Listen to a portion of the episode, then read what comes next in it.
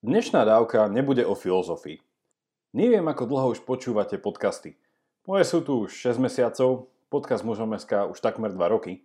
Ale zamysleli ste sa niekedy nad tým, čo to podcast vo všeobecnosti je, kedy vznikol a prečo sa dnes tak rýchlo šíri? I keď táto otázka nie je filozofická, predsa len pripomína jednu klasickú filozofickú metódu.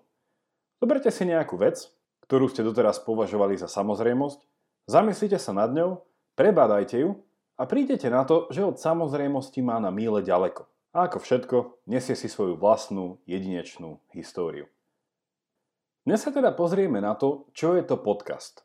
Povieme si o jeho krátkej histórii a taktiež pripomeniem jeho výhody, ktoré sú zodpovedné za jeho vzrastajúcu popularitu.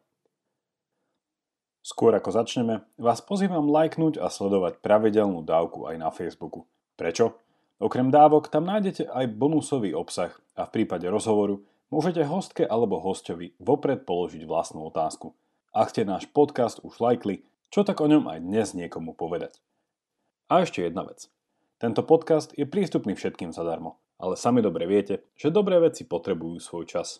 Ak je pre vás jeho obsah nápomocný a zmysluplný, podporte prosím jeho tvorbu a kvalitné pokračovanie jednorazovým alebo pravidelným darom. Veľká vďaka vám, ktorí tak robíte. Vážime si to a váš pravidelný mesačný dar, hoci v hodnote odrieknutej kávy, je pre nás veľká pomoc. Viac informácií o tom, ako nás podporiť, nájdete v popise tejto dávky alebo na pravidelnadavka.sk. Vítajte pri 23. pravidelnej dávke.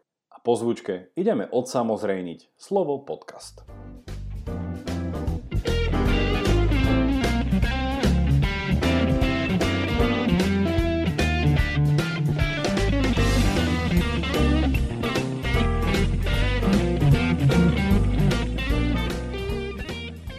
Začneme s tým, čo vlastne znamená samotné slovo podcast. Verím, že iba málo z vás, ktorým toto slovo pripomína tradičné slovenské írečitosti, ako črpák či krpce. A prečo aj? Podcast rezonuje oveľa viac so zahraničným jazykovým dovozom, ako sú napríklad slova establishment, Facebook, briefing či vygoogliť. Pozrime sa na jeho význam etymologicky, teda na jeho pôvod a tiež význam jeho časti. Slovo podcast môžeme rozdeliť na dve časti. Pod a cast. Prvá časť, pod, síce v angličtine znamená struk, ale v skutočnosti je to odkaz na názov už celkom staršej MP3 od firmy Apple s názvom iPod. Druhá časť slova, cast, sa v slovenčine podobá na slovo casting. Tento význam by bol aj trošku zavádzajúci, a bližšie je mu významovo slovo cast, ktoré sa nachádza v známej skratke BBC, teda British Broadcasting Company, britská televízna a rozhlasová verejnoprávna spoločnosť. Broadcast teda z tejto skratky znamená slovo vysielanie. Ak sa pozrieme opäť na dve časti slova podcast a spojíme ich dokopy, doslovne získavame asi nasledovnú definíciu. Podcast je iPodové alebo teda MP3 vysielanie. Inými slovami by sme mohli povedať, že podcast je niečo ako internetové rádio.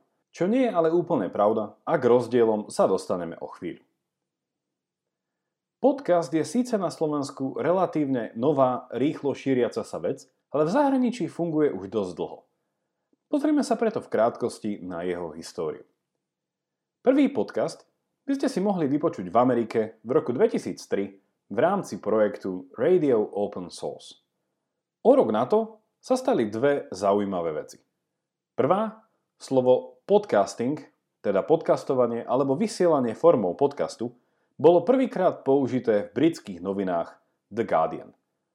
Druhou vecou, firma Liberated Syndication, v skratke Libsyn, sa stáva prvým poskytovateľom podcastových služieb.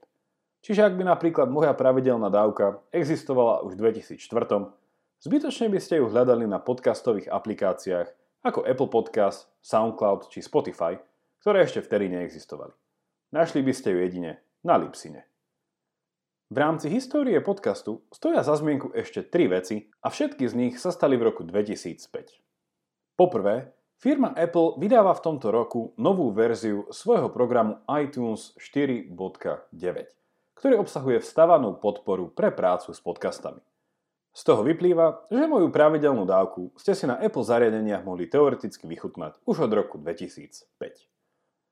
Po druhé, americký prezident George Bush bol prvým americkým prezidentom, ktorý mal týždenný príhovor vo forme podcastu. A po tretie, nový oxfordský americký slovník vymenoval slovo podcast v roku 2005 za slovo roka. Pre zaujímavosť tu spomeniem na okraj ešte jednu vec – Oxfordský britský slovník má tiež tradíciu každý rok vymenovať jedno tzv. slovo roka. V roku 2016 to bolo slovo post pravda. V roku 2017, a teda minulý rok, sa ním stalo slovičko youth quake, ktoré v doslovnom preklade znamená zemetrasenie spôsobené mládežou. Toto slovo alebo slovné spojenie tak hovorí o nejakej významnej kultúrnej, politickej alebo spoločenskej zmene, ktorú priniesli mladí ľudia. Ak by sme chceli teda opísať protesty za slušné Slovensko jedným novým anglicko znejúcim slovom, mohli by sme do našej slovnej zásoby vniesť slovo youthquake. Pri definovaní slova podcast som spomenul, že je to niečo podobné, ale súčasne odlišné od internetového rádia. Pozrime sa teraz na niekoľko rozdielov. Rádio ide non-stop ale časti alebo epizódy podcastu vychádzajú v pravidelnom intervale. Rádio kombinuje hudbu so slovom, pričom podcast je prevažne o slove. A preto by sme v tejto súvislosti mohli povedať, že podcast má vlastne oveľa bližšie k audioknihám. Ďalším rozdielom je to, že podcast je na rozdiel od internetového rádia oveľa flexibilnejší. S tým, že epizódy podcastu sa dajú stiahnuť do smartfónu cez podcastové aplikácie a tým sa dajú počúvať aj offline, mimo internetu. Samozrejme, v dnešnej dobe majú formáty ako internetové rádio, podcast či YouTube do veľkej miery presah. Ale aj tak je môjim najobľúbenejším stále podcast. Prečo? Viacero výhod podcastu bolo spomenutých v rozhovore s Ivou Mrvovou. A v princípe ide o následovné.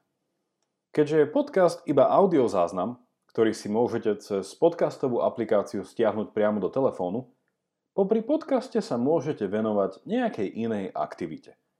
Počúvať ho tak môžete popri varení, počas cesty do práce či na nákup, pri prechádzkach, venčení, keď si idete zabehať či zacvičiť do fitka, alebo popri práci v záhrade.